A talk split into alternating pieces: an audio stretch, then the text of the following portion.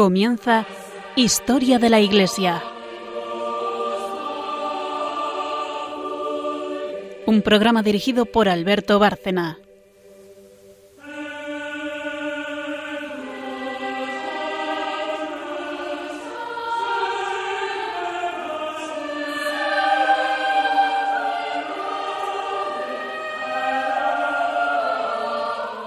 Buenas noches, oyentes de Radio María y de este programa de Historia de la Iglesia. Vamos a dedicarle un programa más a, esta serie de padres de la Iglesia con el que llevamos mucho tiempo y además es un programa que viene a completar el anterior porque es como su segunda parte. Eh, el anterior y este también estuvo dedicado a San Máximo el Confesor, un padre de la Iglesia del que ya hablamos bastante el otro día, pero del que nos queda todavía mucho que decir. Así que eh, seguimos con él. Buenas noches, María Ornedo. Buenas noches a todos. Y buenas noches, Carmen Turdemontis. Buenas noches a todos. María y Carmen, respectivamente, hacen eh, María el Magisterio, la sección del Magisterio de, Historia de la Iglesia. Carmen es la historiadora del programa. Y bueno, hoy nos va a hacer, para empezar, cuando, cuando yo le, le dé entrada, un resumen de la biografía y un poco de la historia de este santo, muy, muy poco, porque claro, sería repetir el programa anterior y para nuestros oyentes que nos siguen habitualmente, pues no es necesario. Eso sí, para quienes no nos siguen o se les puede haber olvidado eh, en este plazo de dos semanas la historia del anterior, que es el padre de hoy, el mismo padre de la iglesia, San Máximo, pues le vendrá bien repasarlo. Pero bueno, eh, enseguida le daré la entrada cuando yo haga la introducción y después de esa pausa ella nos hará un poco el resumen de su, biografía y de su obra. Eh, el programa sigue el esquema de siempre. Después de esto mm, vendrá un santo, un santo que elegimos nosotros. Eh, en este caso es Carmen quien, quien trae el santo elegido. Eh, el, programa anterior fue Santa Isabel de Hungría y hoy va a ser otra santa, reina y europea, pero no de Hungría de Santa Isabel de Portugal, de quien nos va a hablarnos también, y de paso de Violante de Hungría, que el otro día un tanto injustamente se nos quedó en el tintero, pero es una familia de grandes santos, aquella de Santa Isabel de Hungría, y tiene que ver con nosotros, con la historia de España. Así que después la sección de en medio es la del santo. Tenemos otra pausa a continuación y acabamos el programa, como siempre, hablando del magisterio de la Iglesia, en este caso relacionado con este Santo Padre, Máximo el Confesor, que eh, tiene muchos aspectos que tratar. Y bueno, pues hoy hablaremos de San Máximo y lo que nos dice del demonio, y San Máximo y lo que dice de la Virgen. De la Virgen hay muchísimo. Ya veremos si nos da tiempo, pero si no es que hay tanto hoy, María también tiene preparado San Máximo y los concilios. En fin, iremos viéndolo en la sección de, Magisterio. Yo eh, en primer lugar, como primer resumen y para contextualizar eh, la historia en la que entramos hoy, hago un poco lo mismo que hace dos semanas, eh, para centrarnos. San Máximo es de los últimos padres de la Iglesia. Es un hombre que vive a caballo entre el siglo VI y el siglo VII. Eh, nacido puede que en Constantinopla, aunque no estamos seguros, también hay quien dice que nació en Palestina, pero en cualquier eh, caso eh, en una familia de, clase alta de la aristocracia bizantina, porque le vemos durante un tiempo como consejero del emperador Heraclio. Luego se retira porque tiene vida, eh, tiene vocación monástica, se retira a un monasterio donde llega a ser abad, pero eso no impide que siga siendo un teólogo de primera magnitud y además siga defendiendo la ortodoxia católica. Por eso le traemos aquí. ¿Cuál es el contexto de toda esta biografía? Pues ese contexto de las definiciones de, los concilios ecuménicos, los primeros concilios ecuménicos, que se reúnen precisamente para debatir eh, cuál es la naturaleza de la Santísima Trinidad, concretamente de Cristo. Estamos hablando de los de herejías cristológicas y como muy breve resumen, ya desde el concilio de Éfeso, dos siglos antes, había quedado claro que Cristo tenía dos naturalezas, una divina y otra humana. era perfecto Dios y perfecto hombre. Mediante la unión hipostática se producía esta unidad, es una sola persona con dos naturalezas. Frente a eso nace una herejía que es el monofisismo, que lo que viene a decir resumidamente es que la naturaleza divina absorbe la naturaleza humana. Eh, esto queda refutado y a partir del concilio de Calcedonia, pues parece claro que eh, no es así. Hay dos naturalezas y una no absorbe a la otra. Eh, como para contentar a los monofisitas que no estaban del todo satisfechos con esta visión de Cristo, pues aparece una nueva herejía que es el monotelismo. La herejía de los monotelitas, que sostenía que en Cristo, aunque hay dos naturalezas, había una sola voluntad, la voluntad divina, claro está. Bueno, pues esto también es herético y esto es lo que combatió eh, precisamente el santo que nos ocupa, San Máximo, que dice que no, que por supuesto que no, que tiene dos naturalezas y cada una de ellas tiene su propia voluntad. En Cristo hay una voluntad, en el Cristo Dios hay una voluntad y en el Cristo hombre hay otra. Estuvimos un buen rato hablando de esto. Eh, María acabó llamándonos la atención sobre el hecho de que el propio Cristo dice en el Evangelio, pase de mí este cáliz y si no hágase tu voluntad sino la mía, lo dice el mismo. Bueno, pues a pesar de esa claridad del Evangelio, tuvimos un debate teológico que dura mucho tiempo y que a San Máximo le cuesta caro, porque por sostener la verdad acaba siendo desterrado, torturado, finalmente, bueno, le cortan eh, una mano y la lengua para que no pueda seguir defendiendo esa, esa verdad teológica y muere en prisión después de una prueba terriblemente dura. Es un confesor de la fe, por lo tanto, no mártir porque no muere en esa tortura, aunque morirá encerrado, pero desde luego es un confesor de la fe porque por no plegarse a ese compromiso religioso político del monotelismo, eh, acaba dando, bueno, pues la libertad y también sufriendo la mutilación. Esto sería la parte principal de la biografía de eh, San Máximo el Confesor, que ya el otro día desarrollamos bastante más e incluso en el programa eh, hicimos un comentario, bueno, Carmen o María o las dos, en realidad un comentario de, de Ratzinger, del Papa Emérito Benedicto XVI, donde habla detenidamente de esta figura de este santo padre de la Iglesia.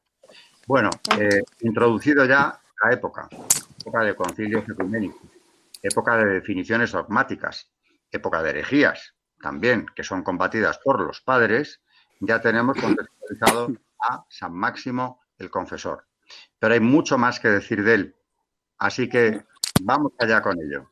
Carmen, María, tenéis que los textos tal y como habéis decidido hacerlo, así que adelante con él. Pues, eh, como decías, Alberto, en el programa anterior nos centramos eh, mucho más en todo el tema del monotelismo que San Máximo defendió eh, y por lo que fue torturado además, y hoy habíamos decidido centrarnos más en sus escritos sobre la Virgen, porque San Máximo es el autor de numerosos escritos teológicos, exegéticos y éticos, y se le atribuye además una vida de María, que es eh, sobre lo que vamos a hablar hoy, recientemente descubierta en traducción georgiana del siglo XI. Su fecha habría sido escrita antes del año 626, hace de ella la más antigua vida de la Virgen llegada hasta nosotros. Junto a los puntos fundamentales del dogma mariano, maternidad virginal, absoluta santidad de la Virgen, asunción al el autor destaca la profundísima unión de María Santísima con su Hijo y Dios en todos los momentos de su vida, también después de la ascensión del Señor al cielo. Esta vida de la Santísima Virgen es una muestra de la solicitud de Nuestra Señora con los apóstoles y los discípulos en aquellos primeros años de la Iglesia y constituye un testimonio impresionante de la profunda devoción que los cristianos han tenido siempre a la Madre de Dios y Madre nuestra. Entonces, Alberto, eh, habíamos traído unos cuantos textos eh, hablando de esta vida de María que se le atribuye a San Máximo el Confesor, que no sé si vamos a empezar a hablar de ellos ahora o después del santo, eh, como tú nos digas. No, Carmen, yo creo que puedes continuar con, esos textos eh, porque el santo podemos dejarlo para un poco más avanzado del programa y luego ya volvemos con el magisterio, aunque hoy hay mucho magisterio porque casi todo va a ser el magisterio de San Máximo. Pero bueno, puedes continuar. Pues, eh, como decíamos, eh, San Máximo el Confesor escribe una vida de María y vamos a leer uno de sus textos fundamentales que se llama El Consuelo de la Iglesia. Dice, el nacimiento y la adolescencia de aquella que concibió y dio a luz suceso impensable, incomprensible, inefable, al Hijo de Dios, el Verbo, Rey Dios del universo, ya habían sido más maravillosos que todo lo que puede verse en la naturaleza. Desde entonces, todos los días de su entera existencia, mostró un estilo de vida superior a la naturaleza. Luego, en el camino de su fatigosa tarea, sufrió y soportó muchas tribulaciones, pruebas y aflicciones y lamentos durante la crucifixión del Señor, consiguiendo una completa victoria y obteniendo coronas de triunfo hasta el punto de ser constituida reina de todas las criaturas. Después de ver el Hijo, al Verbo del Padre, verdadero Dios y Rey de lo creado, resucitar del sepulcro, suceso superior a cualquier otro, y subir de toda esta gloria, no le fue ahorrada aquí abajo una vida de pruebas y fatigas. No estuvo la Virgen privada de ansiedades y preocupaciones. Como si entonces comenzara su vida pública y su desvelo, no concedía sueño a sus ojos, ni descanso a sus párpados, ni reposo a su cuerpo. Esto lo dicen en el Salmo 131, 4. Y cuando los apóstoles se dispersaron por el mundo entero, la Santa Madre de Cristo, como reina de todos, vivía en el centro del mundo, en Jerusalén, en Sion, con el apóstol predilecto, que le había sido dado como hijo por nuestro Señor Jesucristo. La Virgen no solo animaba y enseñaba a los santos apóstoles y a los demás fieles a ser pacientes y a soportar las pruebas, sino que era solidaria con ellos en sus fatigas, les sostenía en la predicación, estaba en unión espiritual con los discípulos del Señor en sus privaciones y suplicios, en sus prisiones. Así como había tomado parte con el corazón traspasado en la pasión de Cristo, así sufría con ellos. Además, consolaba a estos dignos discípulos con sus acciones, les confortaba con sus palabras, poniéndoles como modelo la pasión de su Hijo Rey.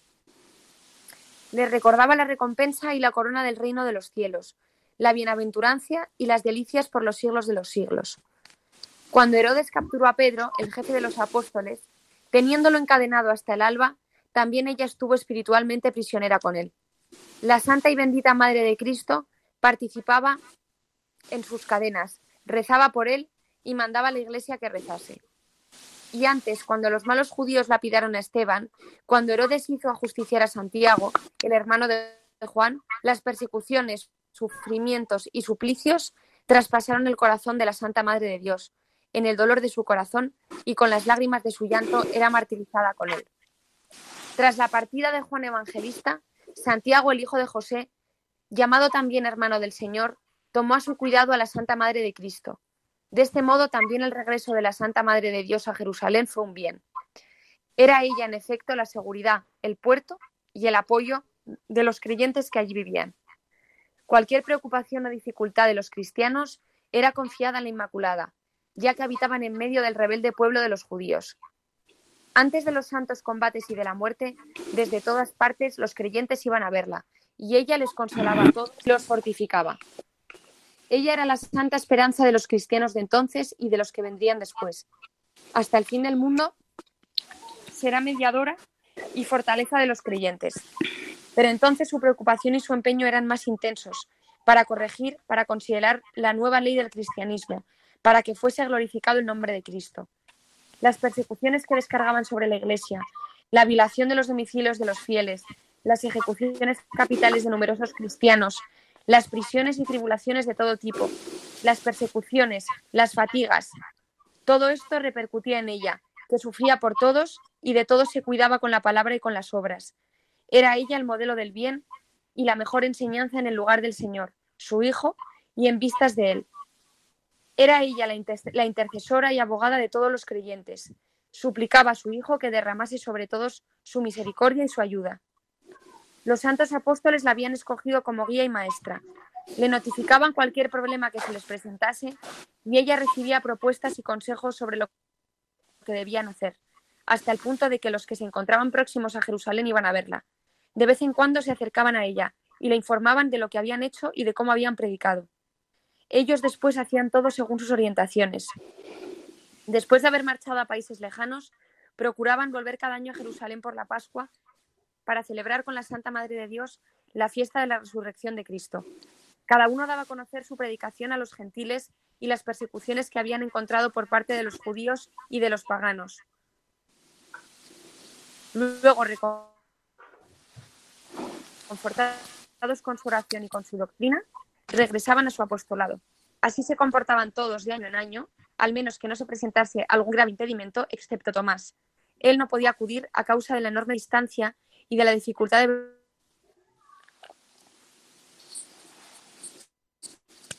venir desde la Santa Reina, después fortificados con su la buena nueva. Aquí termina el texto y la verdad que es un testimonio impresionante eh, de lo que supuso la Virgen eh, para los apóstoles y cómo eh, pues nos está hablando incluso de la época y cómo los apóstoles pues iban a verla como, como, como maestra, iban a rezar con ella y la verdad que es un testimonio pues muy impactante. Sí, esa, esa visión de la Virgen que sigue con ellos, confortándoles, confirmándoles en la fe, sufriendo con ellos la persecución, eh, todos los problemas que les esperaban. Es una visión que nos amplía mucho cuál es el papel de la Virgen, ¿no? Que podría avalar, pues también precisamente ese dogma de la corredentora, que no se ha definido, pero que en cualquier caso eh, todo ese sufrimiento todo ese magisterio de María, porque al fin y al cabo les está iluminando en la fe, ella misma, ¿no? Eh, es importantísimo. O sea, esta etapa de la Virgen después de la ascensión de su Hijo al cielo también es muy importante y es, poco conocida.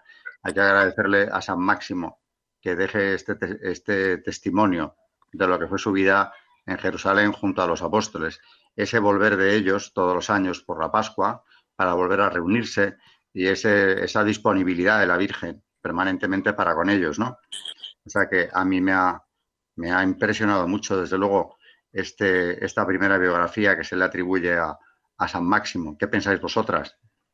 A mí me parece que la Virgen, este texto que se le atribuye a San Máximo el Confesor, me encanta porque se ve que la Virgen está pendiente de ellos, que cada año iban por Pascua y que contaban todas sus sus aventuras, todo lo que habían estado haciendo durante ese año y cómo ella como madre, como la madre que nos dejó, eh, que nos dejó Jesucristo, ¿no? le dijo a, San Juan, ahí, ahí tienes a tu madre. Y que esta madre está, vamos, entonces y hoy pendiente de nosotros, de lo que hacemos y de, de, todo, de todo nuestro apostolado de todas nuestras aventuras, de todos nuestros sufrimientos y dolores, ella está pendiente cada momento de nosotros. Y esto me parece una, una maravilla, ¿no? Que deberíamos de, de, no olvidarlo nunca. Desde luego nos anima a seguir acudiendo a ella en todos nuestros problemas y necesidades, porque claramente, igual que hizo con aquellos apóstoles, eh, lo hace con todos nosotros, que somos sus hijos de alguna manera también, ¿no? Bueno, de San Máximo, esto de la Virgen había que tratarlo y nos dará para mucho más. No sé si en este o en próximos programas, pero hay tanto que tratar sobre, sobre la Virgen de María Nunca Bastante. Este programa que es el de su emisora, pues con más motivo. Así que vamos a hacer una pausa para que Carmen nos hable de la santa de hoy y de un personaje que tiene que ver, como decía antes, con ella y con la historia de España. Y luego seguimos con San Máximo, como en todos los programas. Así que breve pausa y vamos con el santo de hoy, mejor dicho, la santa de hoy.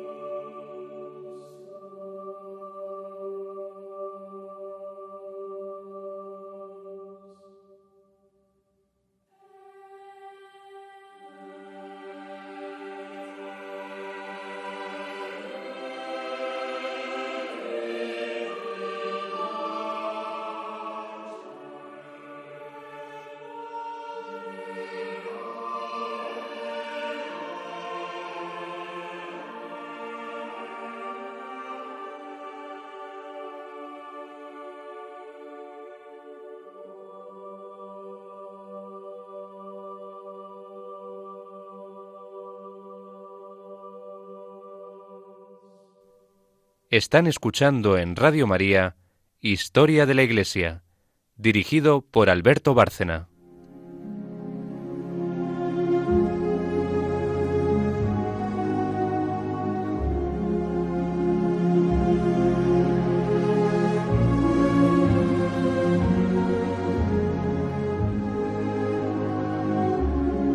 Santos en la historia de la Iglesia.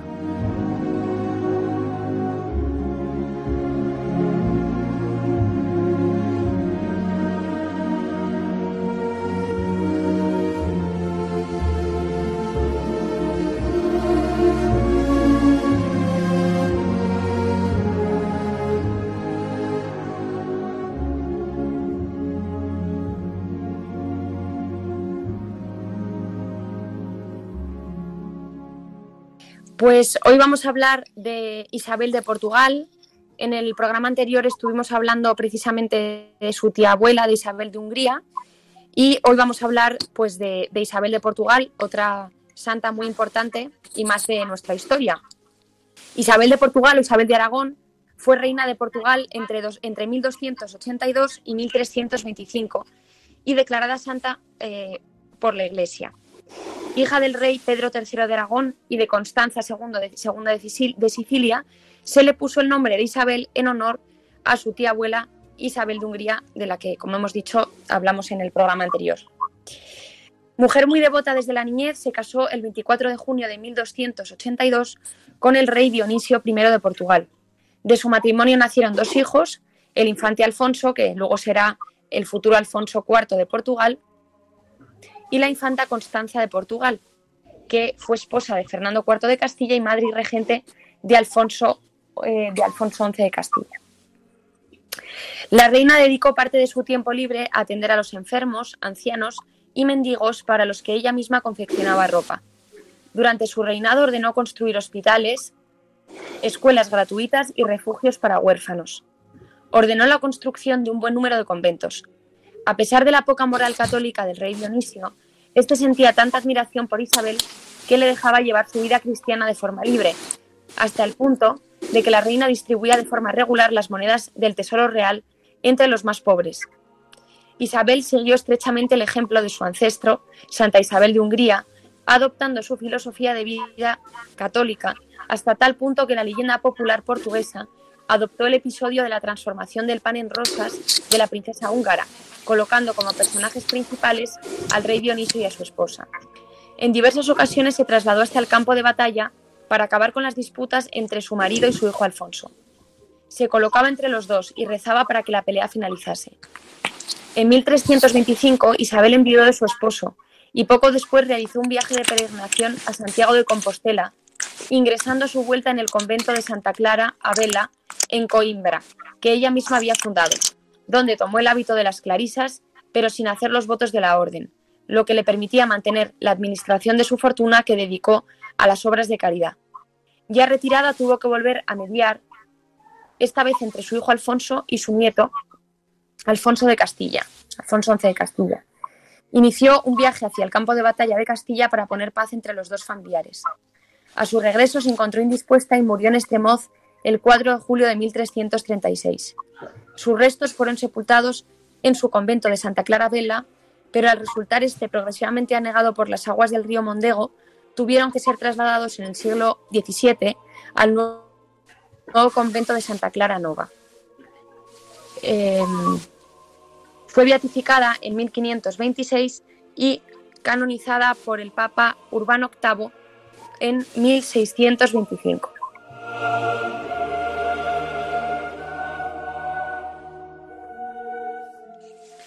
Pues esta sería la vida de Isabel de Portugal y no queríamos dejarnos a, Violante, de la que vamos a hablar un poquito también, ya que eh, en, el, anterior programa eh, hablamos de Santa Isabel de Hungría y Violante pues era hermana suya. Así que pues Violante de Hungría también eh, pues fue reina de Aragón después de casarse en 1235 con Jaime I de Aragón el Conquistador, de quien fue la segunda esposa, y era medio hermana por parte de padre de Santa Isabel de Hungría. Eh, fue la hija del rey Andrés II de Hungría y de su segunda esposa Yolanda de Courtenay. se pensó que su dote significaría una aportación de dinero y territorios a la corona de Aragón, eh, dote que en realidad nunca se hizo, ya que el reinado de Andrés II se hallaba sumido en cierta crisis. Eh, pero lo que más nos importa, sobre todo, más que su vida, es la, su familia, porque proviene de una familia santa, y eh, fue un ejemplo también, ya que contó con un círculo familiar cercano donde abundaron las beatificaciones y canonizaciones. Si bien la casa de Arpad húngara ha sido la familia que más santos beatos ha dado a la Iglesia Católica, es importante precisar los casos más inmediatos a Violante. Como decíamos, por una parte, su hermana mayor fue Santa Isabel de Hungría, Igualmente las hijas de su hermano Bela IV de Hungría fueron Santa Cunegunda de Polonia, Santa Margarita de Hungría la beata Yolanda de Polonia y la beata Constancia de Hungría. O sea que provenía de una familia de grandes santos. Así que un poco pues hemos hablado también de Violante, de Santa Isabel de Portugal y en el anterior programa de Santa Isabel de Hungría.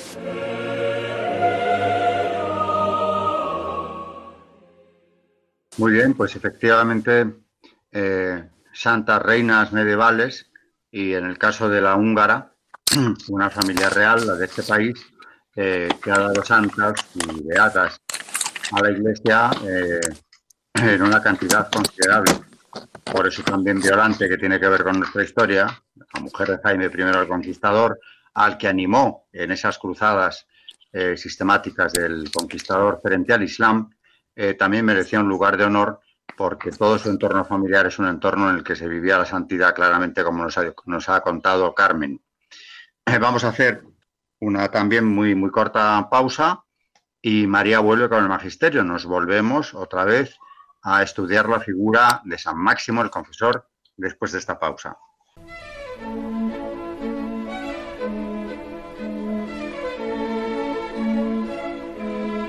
El Magisterio de la Iglesia.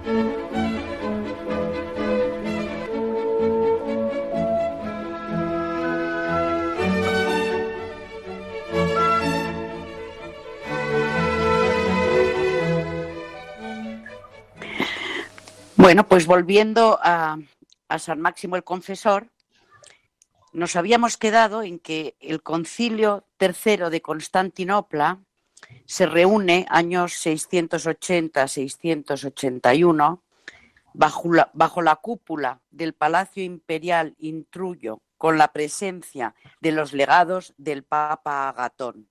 En la sesión 13 condena a los monoteletas y al Papa Honorio. En la sesión 18 promulga el decreto dogmático que reasume la tradición conciliar anterior. Repite palabra por palabra la definición de Calcedonia y en esa línea define la existencia de dos operaciones y dos voluntades del único sujeto que es lo que ya hemos visto en el anterior programa y en este ha insistido Alberto en, este, este término. Y se les, se les aplica los cuatro adjetivos de Calcedonia. Las voluntades están unidas sin conjunción y sin transformación, sin división y sin superposición. He aquí los textos claves. Predicamos igualmente en Cristo según las enseñanzas de los santos padres, dos voliciones o voluntades naturales y dos operaciones naturales, sin división, sin alteración, sin separación y sin confusión. Los dos quereres naturales no son contrarios uno al otro, como dijeron los impíos herejes. Dios nos libre, sino que su querer humano no se opone ni combate, antes bien, está sometido al querer divino y omnipotente. Porque así como su santísima e inmaculada carne animada no quedó suprimida al ser divinizada, sino que permaneció en su estado y forma de ser, tampoco quedó suprimido su querer humano por el hecho de ser divinizado. Más bien quedó salvaguardado, como dice Gregorio el teólogo, el querer del Salvador no es opuesto a Dios, estando como está, totalmente divinizado. Respecto a la voluntad natural y voluntad personal, aparece San Máximo el Confesor según sigue. El comentario que se debe hacer a este concilio respecto de las voluntades es el mismo que a Calcedonia. La voluntad, como expresión de su naturaleza, no queda suprimida, sino conservada y potenciada. El verbo no reduce lo humano a un instrumento pasivo. No es su cuerpo una figura de la que se reviste, ni la voluntad humana algo que usa desde fuera o que disuelva en su propio querer, de potencial, de potenciando su dinamismo propio. La cuestión de fondo es si la unión hipostática lleva consigo la anulación de la libertad de Cristo o le hace posible una nueva forma de ejercicio. Aquí aparece una división introducida por Máximo el Confesor que será clave para el futuro. Voluntad física y voluntad nómica idéntica con el liberum arbitrium o voluntad natural y voluntad personal. La unión que se da en Cristo no es como la unión de las naturalezas físicas, sino que se realiza en el orden personal y del amor. Las personas se pueden compenetrar sin destruirse ni diluirse, sino acrecentándose. La acción personalizadora del verbo en la voluntad humana de Jesús no la destruye, sino que le confiere una dignidad y libertad supremas. La libertad no vive de la soledad, la distancia o la incomunicación, sino justamente de la compañía, el amor y la afirmación que nos ofrece el otro en su alteridad. A la luz de la constitución trinitaria de Dios, donde el amor relacional constituye la autonomía de las personas, afirmamos que en Cristo la acción personalizadora del Verbo funda una voluntad humana con su propio acto libre. El texto bíblico guía en esta discusión conciliar es Juan 6:38. Yo he venido del cielo, no para hacer mi voluntad, sino la del Padre que me ha enviado. Aquí habla el Logos encarnado, pero lo hace a partir de su voluntad humana. En Cristo no se dan dos yoes, sino que existe una unidad de sujeto. El Logos habla tanto referido a la voluntad como al pensar humanos de Jesús en estilo enfático de yo.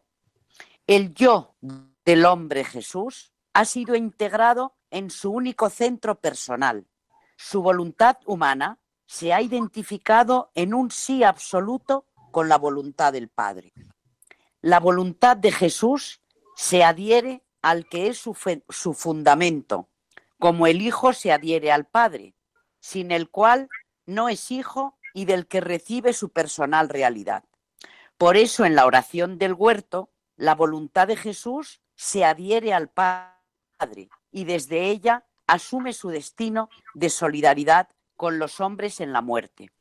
Nunca fue el Hijo más el mismo que cuando llegó al límite de realizar su persona como respuesta a la misión encargada, su condición de hijo como redentor de sus hermanos los hombres, su procesión eterna en su misión temporal.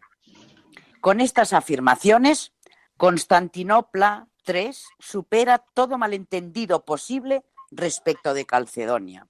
No hay un dualismo de naturalezas entendidas como si existiera un hombre Jesús que en un momento segundo se adhiera al verbo. No se da tal simetría de naturalezas, operaciones, voluntades, porque no son realidades que preexistan constituidas antes de la unión, ni que se disuelvan después de la unión. Bueno, pues esto, esto es el desarrollo de este concilio y, toda la intervención de, de, lo que defiende San Máximo el Confesor. Dice también, Dice, ellas consisten a partir de la unión unificadora de la persona del verbo que por una relación subsistencial o acción hipostática confiere realidad a su humanidad. De nuevo repercute aquí la sospecha que veíamos en Calcedonia, pensar que la libertad humana solo es pensable sin Dios, al margen de Dios y en última instancia contra Dios. Esta dificultad parte de una comprensión de la libertad naturalista, despersonalizada y cerrada sobre sí. La libertad solo germina en el amor, solo es posible desde la relación y comunicación. El otro nos hace ser yo, su llamada nos identifica y su amor funda nuestra libertad. Uno recibe su identidad de quien amándole le confiere la posibilidad de implantarse gozosamente en el mundo.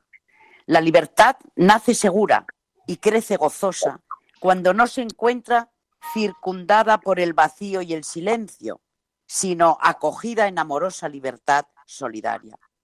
La acción suscitadora y personalizadora del verbo funda la suprema libertad del hombre Jesús, que unida a la suya eterna, constituye la única acción filial del encarnado. La obediencia de Cristo realiza desde un querer humano y temporal su eterna relación de hijo. En esa libertad y amor filial integra la angustia, la soledad y el silencio que los hombres vivimos. El Hijo, hecho hombre, vive la agonía como nosotros. La sujeción de su libertad humana a la del Padre es la correspondencia a su relación eterna de Hijo lo que es la acción generadora del Padre respecto del ser personal del Verbo, eso es la acción personalizadora del Verbo respecto de su humanidad, con todas sus energías y potencias. La integración en el Padre es el fundamento de la personalidad del Hijo. La sujeción de la voluntad de Jesús a la de Dios es la prolongación de su filiación, el máximo despliegue posible de su ser y con él de su libertad. La libertad humana de Jesús encuentra su lugar o acomodo existencial donde encuentra su fundamento metafísico. metafísico. Por ello, libertad personal y necesidad ontológica coinciden. A mí me impresiona mucho ver cómo Jesucristo quiere lo mismo para el hombre que, que para él, ¿no? Que verdaderamente solo adquirimos la verdadera libertad cuando cumplimos eh, la, la, voluntad del Padre en su, en su relación con nosotros, que somos sus hijos. En cuanto a que somos hijos de Dios, si cumplimos su voluntad, es cuando verdaderamente somos libres, como lo fue Cristo con su Padre. Es una manera de entender eh, eso de la verdad o será libres porque la verdad es Dios, un grado eminente. Y desde luego solamente con Él podemos ser libres.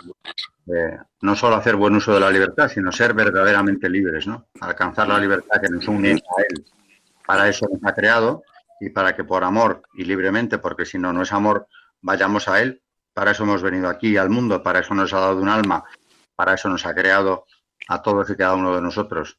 Pero es de una profundidad todo lo de San Máximo indica, por otro lado, una formación intelectual por parte de él, como vemos en los padres en general, ¿no? Realmente impresionante. Ya hablando de la verdad, pues él la defendió a costa de, todas esas vicisitudes que tuvo que atravesar, ¿no? La prisión, las mutilaciones, pero nadie les le sacó de la verdad, porque la conocía, porque estaba seguro de que esa era la verdad. Así que cuanto más se le conoce es un santo al que más se admira y en él admiramos a todos los padres de la Iglesia que nos han dejado esta obra ingente que llamamos patrística, que es constante referencia, constante fuente de la doctrina tradicional de la Iglesia. Eh, también de San Máximo, María, me habías enseñado un texto que trata del demonio, que yo creo que todavía no hace tiempo eh, de, tocar hoy aquí. Sí, varios eh, santos padres en el desierto, el monte de la cuarentena, en el desierto que rodea Jericó, que se extiende hacia el Negev, es el marco en que mejor podemos comprender los relatos evangélicos que nos presentan a Jesús retirado a la soledad del yermo y allí tentado por el diablo. El desierto en la tradición israelita es un lugar privilegiado para las experiencias espirituales de comunión con Dios, pero es también morada de demonios y escenario de los combates contra ellos. Jesús allí lucha contra el maligno que intenta desviarle de su misión salvadora. No es más que el comienzo de un combate que se prolongará en los años de ministerio hasta la definitiva batalla que se ha de librar en torno al Calvario. Los santos padres se muestran impresionados frente a este combate de Cristo contra el príncipe de este mundo. Tenemos un texto de San Máximo el Confesor que siguiendo a otros escritores antiguos insiste en el tema de que el demonio se engañó miserablemente. Dice así, se hace efectivamente hombre perfecto, a fin de provocar con la vista del manjar de su carne la voracidad insaciable y ávida del dragón infernal, y abatirlo por completo cuando ingiriera una carne que había de convertírsele en veneno, porque en ella se hallaba oculto el poder de la divinidad. Esta carne sería al mismo tiempo remedio de la naturaleza humana, ya que el mismo poder divino presente en aquella habría de restituir la naturaleza humana a la gracia primera. Y así como el dragón, deslizando su veneno en el árbol de la ciencia, había corrompido con su sabor la naturaleza, de la misma manera, al tratar de devorar la carne del Señor, se vio corrompido y destruido por la virtud de la divinidad que en ella residía. Así dice San Máximo de, bueno, de, de cómo se engañó miserablemente el, el demonio a sí mismo, ¿no? Bueno, y realmente sí, no, no se me había ocurrido nunca planteármelo así, pero la historia del, del, demonio que trae el mal y por él entra el pecado es la historia de alguien que se engaña por completo, ¿no? Tanto como que uh -huh. Toma un partido contrario a Dios, algo tan, tan demencial, tan perjudicial para él mismo, como es eso, se engañó en relación con Dios. Claro que sí, es un punto de vista realmente interesante. No tenía la menor posibilidad de triunfar en esa rebelión el día que se, que se revela precisamente contra el Creador, contra Dios omnipotente, lo que ha labrado es su propia desgracia. Aunque lo que en él impere sea el mal, el afán de, hacer el mal, tanto como para caer como una fiera eh, voraz sobre el Hijo de Dios, ¿no? Como dice San Máximo. De manera que es una, una, explicación más que nos hace entender de una manera bien simple eh, la actuación del mal en el mundo, la actuación del príncipe de este mundo, que no deja de ser una criatura, habiendo sido tan brillante en su época angélica, ¿no? que se engaña a sí mismo, pues hasta causar el, la muerte, el dolor, el pecado, toda la destrucción del género humano desde, desde el momento del pecado original, de la rebelión de, de Satanás.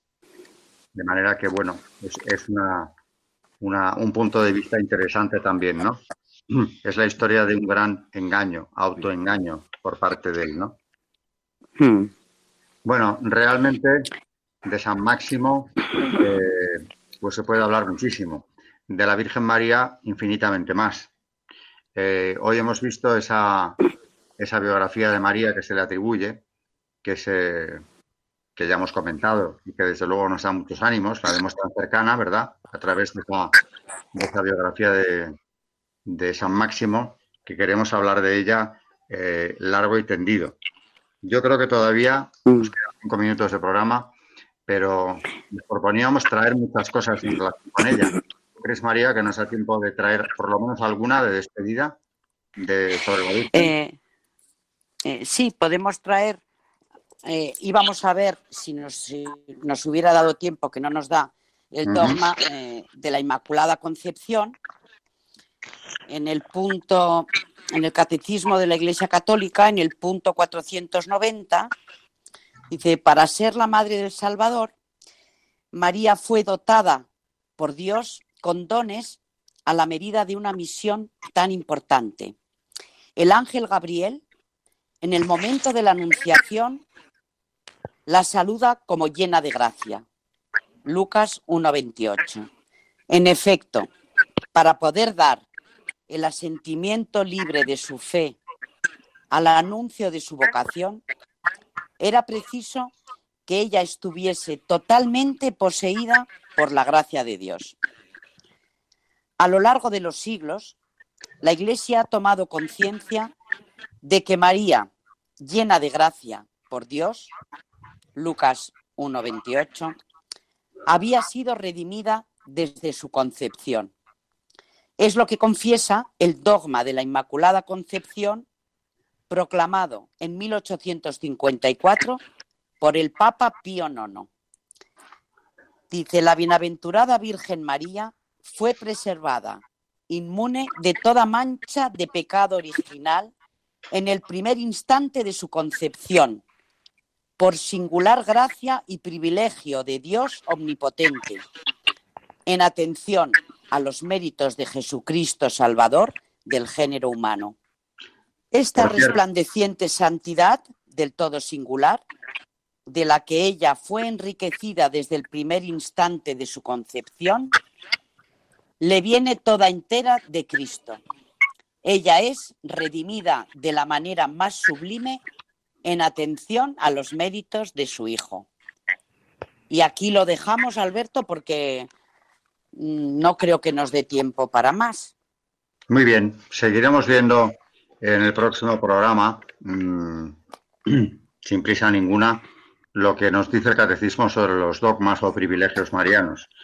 Pero bueno, como, como colofón del de hoy, y dado que este Santo Padre de la Iglesia se ocupó de esta biografía que se le atribuye, una primera biografía de, la Virgen, donde nos desvela precisamente esa actividad suya, ese eh, levantar la moral, ser el consuelo de los apóstoles, eh, acabamos con esta, con esta declaración dogmática, que por cierto tiene tanto que ver con España, porque durante siglos la nación española eh, suplicó al Papa que se declarase este dogma. Y por eso, aunque yo creo que aquí en el programa ya lo hemos traído alguna vez, delante de la Embajada de Roma se levanta esa gran columna de la Inmaculada, a la que todos los años se le sube esa corona de flores por parte de los bomberos de Roma y que es un espectáculo digno de verse. Está ahí como un recordatorio de todo lo que España eh, luchó, pidió, rogó por la proclamación de ese dogma. Muy bien, pues hemos llegado al final, así que muchas gracias, María Ornedo. Muchas gracias a todos. Buenas noches y muchas gracias, Carmen Turdemontis. Gracias a todos. Y gracias a todos nuestros oyentes de Historia de la Iglesia en esta emisora de Radio María, la Casa de la Virgen. Eh, hasta el próximo programa.